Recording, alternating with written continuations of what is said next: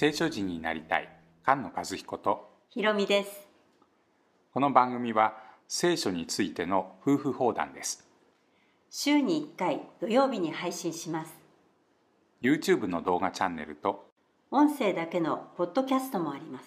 番組の中で紹介した資料へのリンクやリクエスト。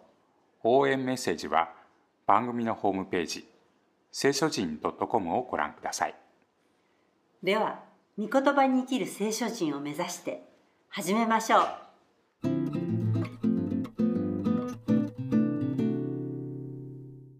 今までのところで聖なる山聖なる宮、えー神様の住まいから神様が答えてくれる神様は天にいる神様だということがありましたけれど、えー神殿というものは神様に会う場所だっていうことが、ソロモンが建てた神殿、うん。それでその神殿を捧げた時の祈りを見るともっとよくわかります。それで天の父に目があって耳があって、えー口があってということも具体的に思い出しながら、えー読んでいただくとその祈りがもっと具体的なものとしてあなるほど天の父はこれをやってくれるんだってことが分かるような祈りで、まあ、大好きな箇所なんですけれども。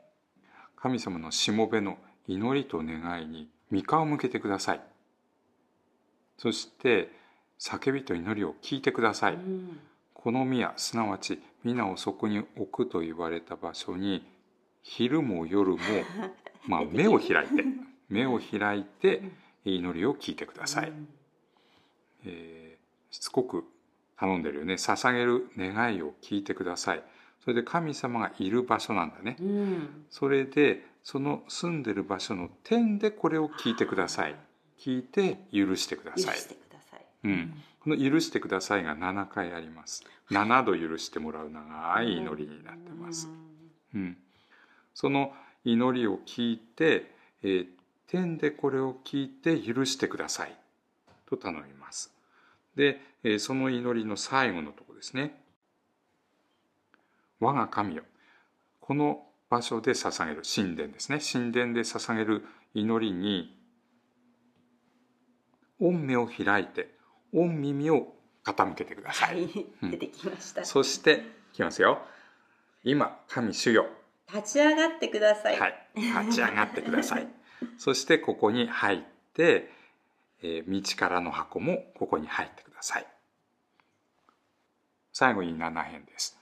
ここまで来ると前の詩編で言われた言葉とか言い方がいろいろ出てきますので、えー思い出しながら多分あこのも出てきたあれも出てきたと思い出してもらえるかなと思います。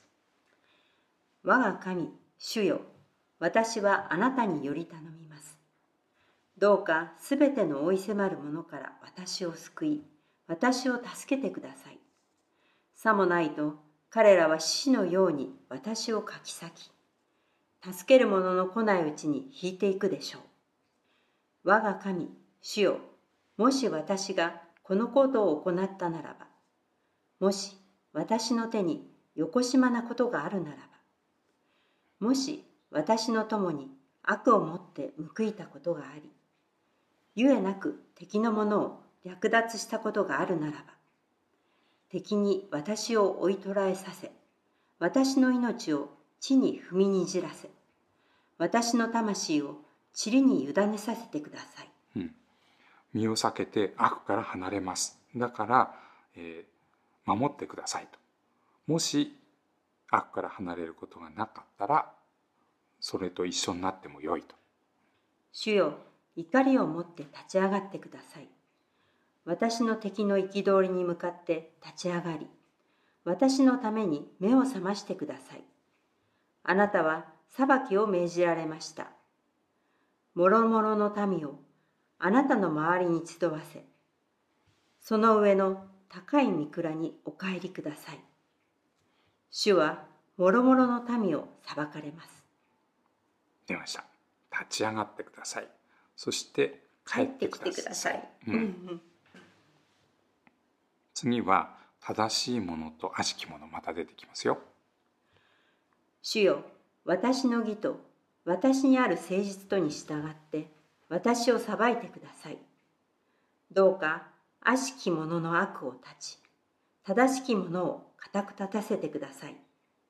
義なる神よ、あなたは人の心と思いとを調べられます。私を守る盾は神である。神は心の直き者を救われる。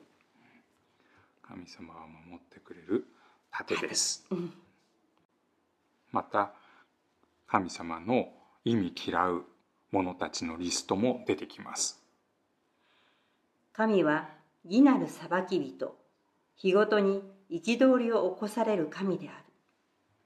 もし人が悔い改めないならば、神はその剣を研ぎ、その弓を張って構え、また死に至らせる武器を備え、その矢を火矢とされる。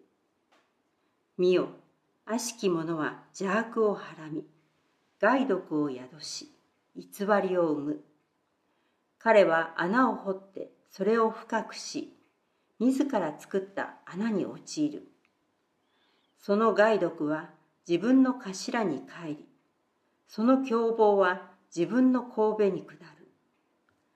私は主に向かってその義にふさわしい感謝を捧げ、意図高きものなる主の名を褒め歌うであろう。うん、神様は正しい裁きをすると、悪しき者たちは自業自得、自分の墓穴ですね、墓穴に陥るという裁きを受ける。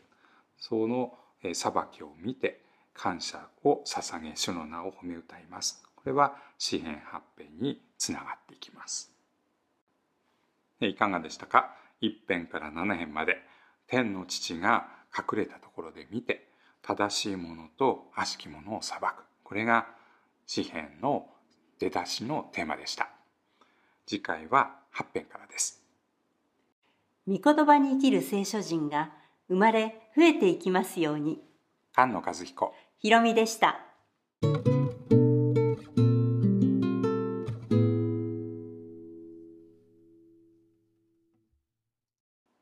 ドキャストでお聞きの方、今回から YouTube の動画チャンネルも開設しました。